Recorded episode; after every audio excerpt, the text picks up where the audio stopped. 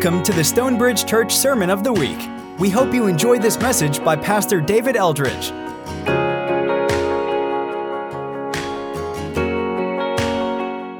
We wrapped up our 21 days of dedication on Wednesday. It's the third year in a row we've done this, taking three weeks in January to intentionally dedicate the rest of our year to the Lord. I was super, uh, if I can be proud of fellow adults, I was super proud of the way everybody participated and engaged. And many of you fasted as you were able to do that. That's great.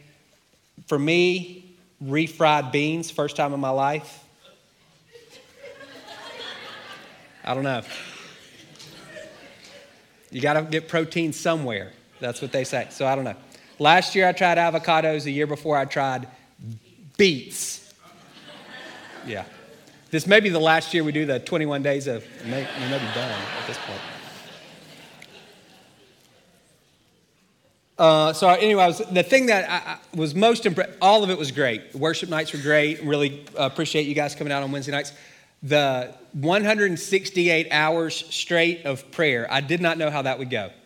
Seven days, 24 hours, I did not know if we would be able to do it. And we did. I was super, again, just really blown away by the level of participation. We had people um, um around the world who signed up for these things. Our ministry partners who were in other parts of the world signed up, which was great because they're in a different time zone. So that got us through some of those tough times at night. But it was really good. I really was, again, just if I, as an adult, can be proud of other adults, I really was proud of the way everybody participated. So thank y'all for doing that. And remember, it's just three weeks out of 52, but the idea for us is between now and the end of the year to grow in confidence that because Jesus is our good shepherd, we don't lack anything. So, not because Jesus is our good shepherd, we get everything we want, or not because Jesus is our good shepherd, everything works out the way we want it to, but because Jesus is our good shepherd, he both takes care of us and he manages our life well. That part is hard for a lot of us. We get the care part, we don't sometimes connect to the fact that He actually manages our lives better than we do on our own. And so, my hope is again over the course of this year that we would each and all grow in our confidence that that's a true statement for us. We'll be circling back to it several times over the course of the next 11 months. And I do hope that you're doing that read through the Bible in a year plan. That'll help you kind of stay connected to Him as your shepherd. Okay, we're going to start looking at First Peter uh, why, why that book? What is that book? Who wrote First Peter? P- Peter, the apostle, wrote it. He wrote it to, you'll see behind me, he wrote it. This is all the traditional view, and there's not really any reason to, to discount it. He was in Rome at the time, that's the yellow star, and he wrote to um, a, a circuit of churches in modern day Turkey.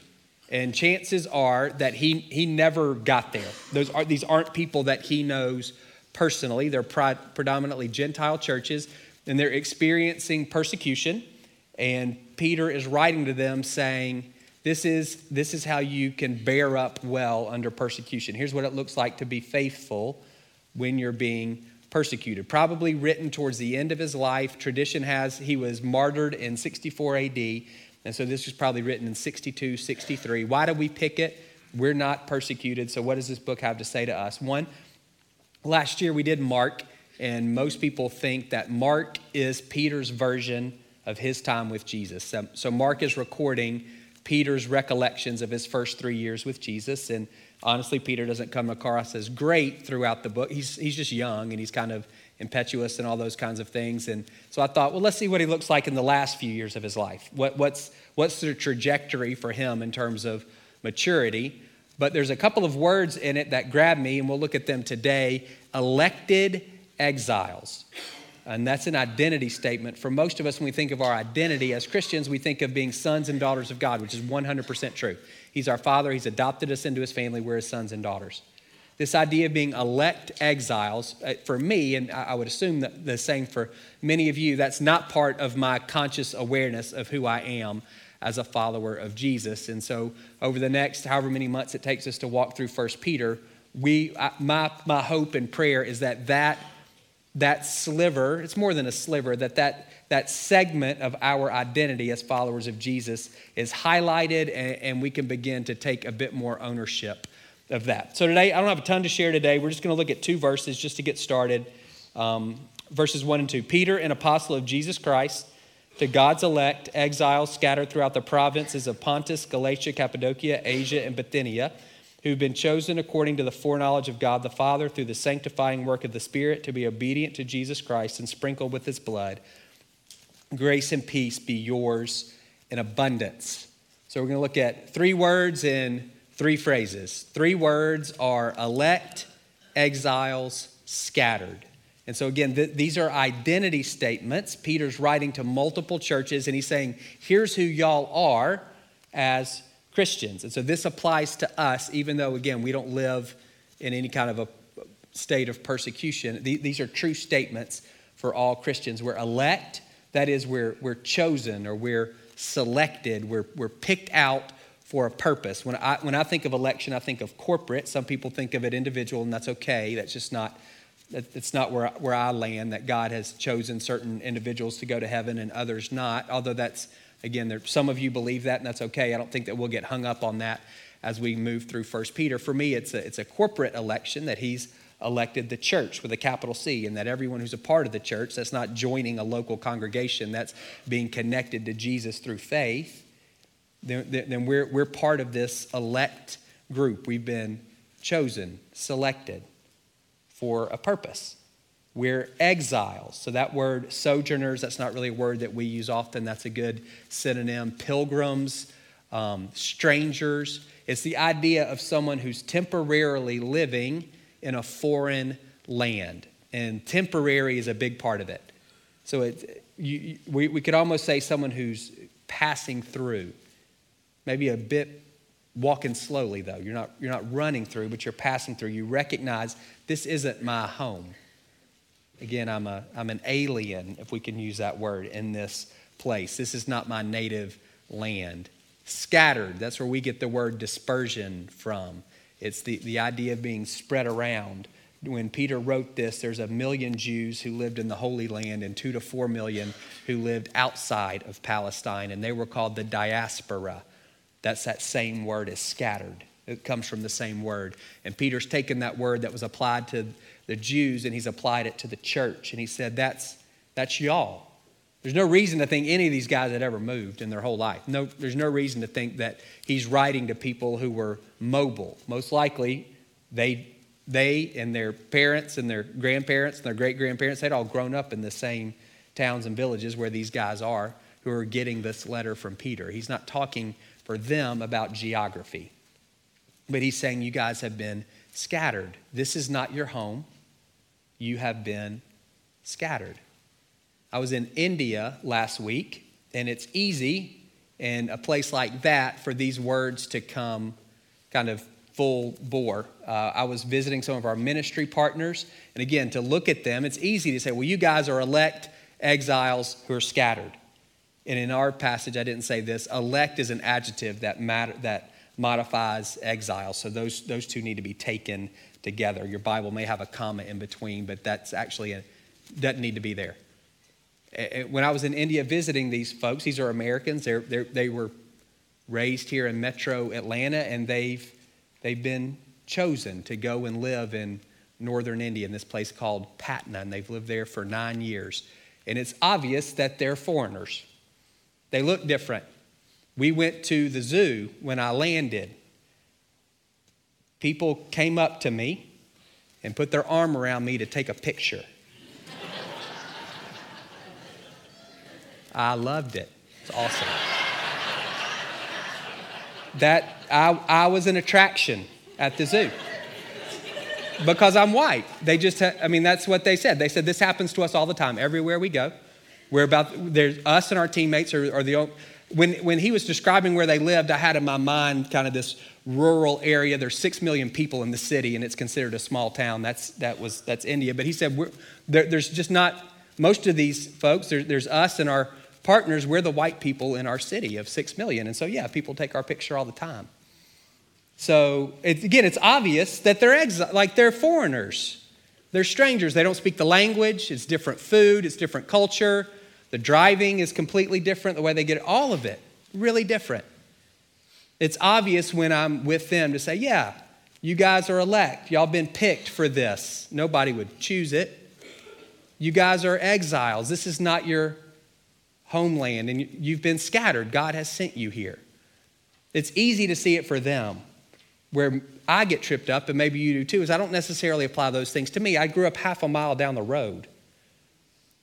I am 47, almost 48. I lived in Athens for four years. I lived in Wilmore, Kentucky for three. I've lived here for 41. I don't feel like an exile where I live. I'm super comfortable here, which sometimes can be part of the problem. This is an identity statement for me and for you. Elect exiles scattered. Easy for these minute for these people that I was with last week. They, they live and breathe that every minute of the day. They're reminded of those things, particularly of their foreignness. Every minute of every day, I'm reminded not of my foreignness, but you know, of, of the fact that this is, this is my place. This, this is what I know. These are the people that I've grown up with. I'm at a disadvantage in that, and maybe you are too. Some of you have moved in, and maybe it still feels a little foreign to you.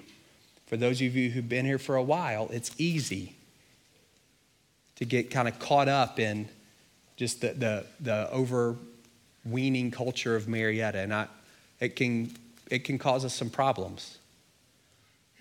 Philippians 3:20 says that our citizenship is in heaven. And it's easy to forget that when you're comfortable in the place where you live. Paul says, "Don't be conformed to the patterns of this world." That's a difficult thing to do when we eat and breathe and drink the cultural rhythms of our community. So I just want you to keep that in mind. What does that look like? If that's a true statement about you, again, not geography, spiritually, this is not our home. What does it look like for you to live as an elect exile who's been scattered? Three phrases that help fill this out. According to the foreknowledge of God the Father. Foreknowledge can just mean knowing in advance, that's the most basic meaning. So God knows what shoes you're going to wear on Tuesday, and He knows what you're going to have for breakfast on June 18th. He just He knows those things because He's omniscient.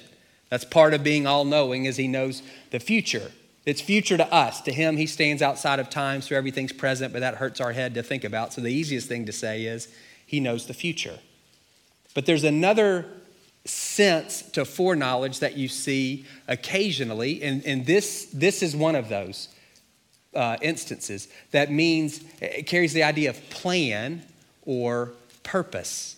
Acts 2 talks about Jesus being crucified according to the foreknowledge of the Father. So that's just not that's not just the Father seeing into the future that Jesus is going to be crucified. It's part of his plan and purpose. The shoes that you wear on Tuesday and the breakfast that you eat on June 18th, that there's no plan and purpose to that. You just you're making a decision. But this idea of being an elect exile who's scattered, there is plan and purpose behind that. That word according to clues us in. According to what we would say is the plan and purpose of God that was intended from a really long time ago, from eternity even, that his people would be elect exiles who are scattered.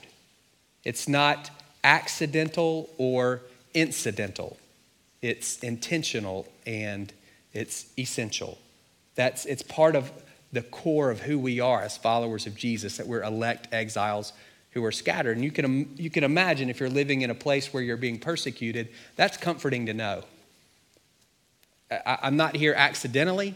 I'm not here because I'm being punished. God hadn't forgot about me. This is, this is all kind of, this is part of what He's doing. This is part of this long ordained plan and purpose of His. It doesn't necessarily make the pain go away, but it maybe provides some context for understanding it. And that's important for us to keep in mind as well. You are where you are. You've been scattered there. And you may be looking at it as a series of mishaps and disappointments and mistakes and bad choices. But if you could maybe step back a little bit, there might be a different thread that runs through why you are where you are in your life. Maybe it's because of the foreknowledge of God. I don't, he doesn't control every decision that we make, but He has plans and purposes that He's working out. We're elect exiles who are scattered through the sanctifying work of the Holy Spirit. Sanctification is a process of being made holy, and there's an immediate and an ongoing element. So when we become Christians at the point of conversion, it's kind of like you take a bath, you're washed clean. Ephesians 5:26 talks about being washed with water. Old hymns talk about being washed in the blood of the lamb, the blood of Jesus. It's this idea that we receive forgiveness and we're clean. So we're declared holy. You can think of that as initial sanctification. You're declared holy in that moment. You're clean, just like when you step out of the shower. But then there's an ongoing process of sanctification where, where we're constantly being refined. Our character is constantly being shaped. We're, we're being conformed more and more into the image of Jesus. So there's a sense in which what God would say to all of us is be who you are. You are holy, so be holy. To be holy is to be set apart from the world and to be set apart for Him. And that's, again, a lifelong process of that work in our hearts, which can feel burdensome. It's like, ah, I've got to become like Jesus. I'm never going to make it. It's the, whole, it's the work of the Holy Spirit, the sanctifying work of the Holy Spirit, not the sanctifying work of Brady or DJ. It's the sanctifying work of the Holy Spirit. That's part of his name, holy. He, he, he knows how to do that. He doesn't do that against our will. If we resist, then, then we're not going to be sanctified. But if that's a desire that we have, we can open ourselves up and say, Holy Spirit, would you make me more like Jesus? To be honest, a lot of times it feels a bit like sandpaper. But that's part that's the refining process. And you may be sitting there thinking, well, I don't actually know that I want to be made holy. Well, then you can say to him, Holy Spirit, I don't really want to be made holy, but it seems like the right thing to do, so can you make me want to be holy? And he can he'll work even with that little crack of the door. He can work with that. It's his work. There's a, a lot of us, we can fall into this trap the Galatians did. We, we know that we're saved by grace. We, we can't make ourselves clean. We know that. And so we receive forgiveness that initial cleansing. But then what Paul says to the Galatians is that's how you began. Well, why are you trying to finish in your flesh? And that's what a lot of us do. Again, it's like think we get out of the shower initially and we recognize we've been forgiven and we're clean, and then we think, oh, it's my job to stay this way. And we work really hard. And it's all up to us and our own effort instead of recognizing it's the Holy Spirit who lives in us who does that work of making us more like Jesus. We're elect exiles who are scattered. We're, we're, we're joined to this body. It's us corporately. We're joined to this body through the, the initial and the ongoing sanctification of the Holy Spirit. Last thing, we're elect exiles who are scattered to be obedient to Jesus and to be sprinkled with his blood. I think, I think the background here is Exodus 24. So, just a quick recap. God has delivered the Israelites from Egyptian slavery. They've been slaves for 400 years. They make bricks, that's what they do. They cry out to God for mercy because Pharaoh is continuing to, he's oppressing them. And so God sends Moses as a deliverer. And then you remember the story the 10 plagues and the crossing of the Red Sea. It's, a, if, it's, we can kind of see that as trite. If you go back and look at it, it's a pretty amazing story.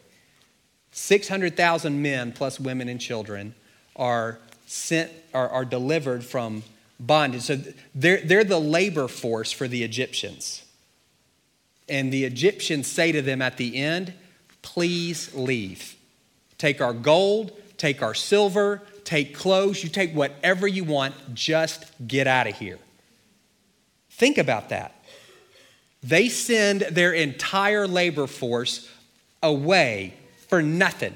The Israelites, they, they, don't, they don't fight. There is no battling. It's all because of these signs and wonders that God works through Moses. And they're so profound that the, that the Egyptians are saying, Get we don't want any more.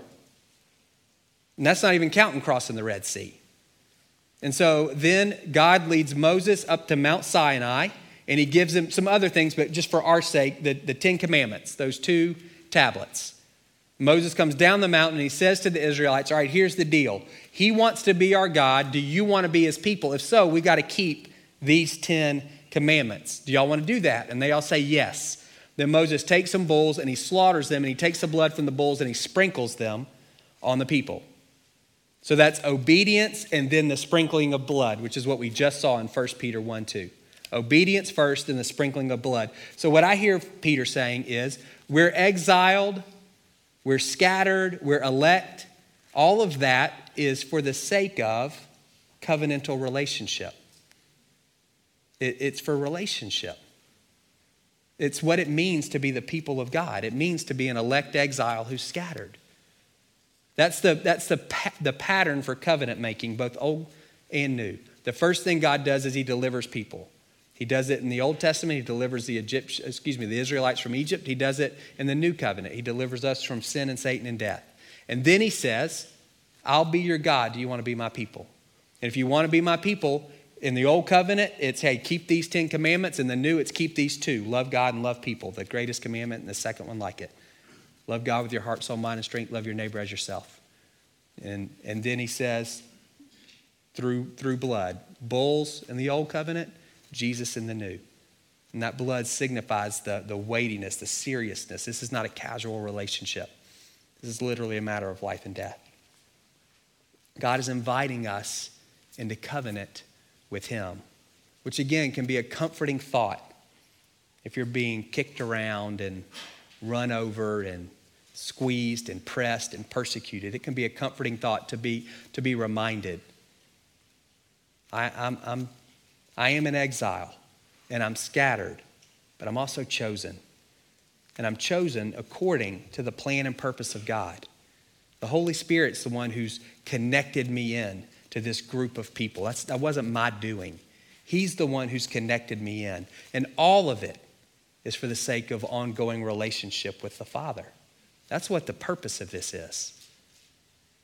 As we close this morning, we're going to take communion. The way we do that, you're going to come forward a row at a time, break off a piece of bread, dip it in the juice. There's gluten free communion and the prepackaged, whatever you feel the most comfortable with. And I want to give you a couple of things to be thinking about. Um, again, we'll unpack all of this idea of being elect exiles over the next several weeks and months. But what I want you thinking about this morning is this idea of being conformed to the patterns of the world or living as a citizen of heaven. And we can't go through every specific of that. And so we're going to pray a prayer together and just ask the Holy Spirit to, to show us. Is there a particular area in your life right now where you're aware. I'm being conformed to the patterns of the world. It may be the way that you approach money. It may be the way you're, you're approaching your job. May be the way you're approaching a relationship. It may be the way you're approaching parenting. There may be, again, it's, it's so easy for us because we're living and moving and breathing in this culture to be conformed to the dominant ideals and value systems of this culture. To be, to, to be conformed is easy. It's almost by default. We've got to be intentional to lean against or to go against the dominant cultural patterns. Many of these things we just take for granted. And so we want to take a bit of a time out this morning and say, Holy Spirit, speak to me. Where, where, am I, where am I missing this? Is there a place where I'm not living as a citizen of heaven, where I'm not living as an exile? I'm just kind of, I'm, I'm, one of the crowd. Two other things that are, have nothing to do with what we talked about that I want to give you an opportunity to pray, to be, receive prayer for. One is healing. A lot of times we tie that into communion from Psalm 103. God forgives us of our sins and He heals us of our diseases. If you have a physical condition, we would love to pray for you today. And we just pray and we leave the results up to God. And kind of the way that would look for you as you'll come forward. There'll be a ministry team here. They'll take some oil and make a cross on your hand, and they're just going to pray for healing. They're not going to say, God, if it's your will, we, we don't know. He only does his will. So we don't ask him about that. We just say, Would you heal? And then he can decide what that looks like. So if, if you're sick, whether that's a chronic condition or you, you just have a cold, we would love to pray with you. And then the other, I was thinking about this last night. If you're facing a decision, we would love to pray for Jesus as the Good Shepherd to guide you. Remember, we said shepherds in the Middle East walk in front of their sheep, not behind. So he's out in front. And so we want to pray that he would lead you down the best path, those right paths from Psalm 23. That may be a decision about a relationship, it may be a decision about a career, I don't know, personal. But if you if you're facing a decision, we would love to pray for you. So those three, we'll pray with you about whatever you got going on, but those three things specifically. Is there an area where you're being conformed to the patterns of this world? For most of us, the answer is, is yes. Are you sick and would you like prayer for healing? Are you facing a decision and you would like guidance and direction? So if you're helping with communion or a ministry team, would you come forward and get in your spot? And then we're going to read uh, or pray a prayer together. Y'all can stay seated for that. And then we will take, um, we'll take communion, and then Bo will dismiss us in a few minutes. Let me make sure we have enough folks.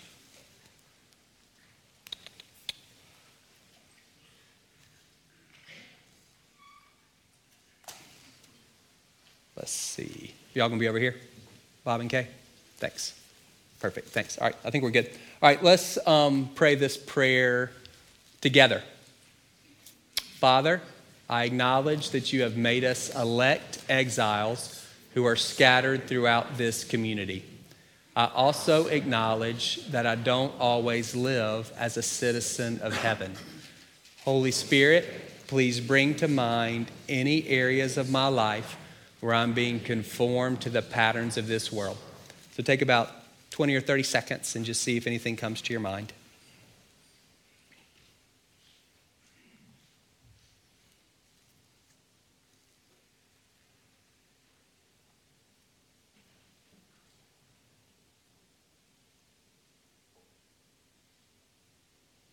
So, if something came to your mind and you're willing to repent, you can just pray a prayer like this in your own heart. You don't have to you know, say anything out loud. God, I confess that I'm being conformed to the pattern of the world in fill in the blank, whatever that is, area of my life. I repent and I pray that you would forgive me. Holy Spirit, I ask that you would empower me in this area to live as a citizen of heaven. It's not easy for me. I'm asking for your strength to do it. God, for all of us, my prayers today and this week and over the next three, four, five, six months, I pray that all of us would come to know ourselves as elect exiles who are scattered. Just as much as we know ourselves as sons and daughters, we would recognize the the truth of this element and aspect of our identity.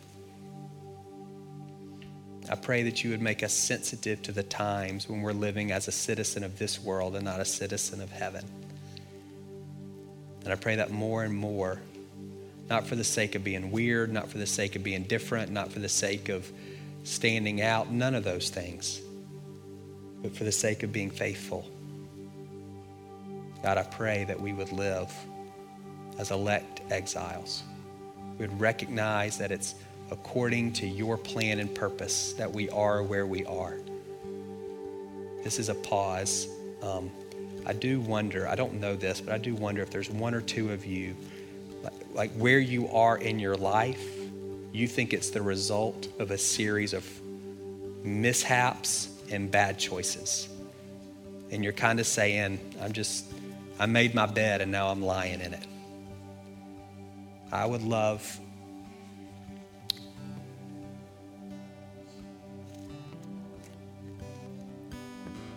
I don't think that's true. And I would love if that's you, for you to you can either I'll be sitting over here, you can come grab me or one of the prayer teams just to pray for you that God would maybe help you see your story from a different perspective. So un- unpause. God, I pray for those who are sick, that you bring healing to their bodies. I pray for those who are at a fork in the road, that you be really clear about the right path that they need to walk. I pray as we take communion, this would not just be a physical act or a ritual, that we, but we would open ourselves up to your grace that we so desperately need. In Jesus' name, amen.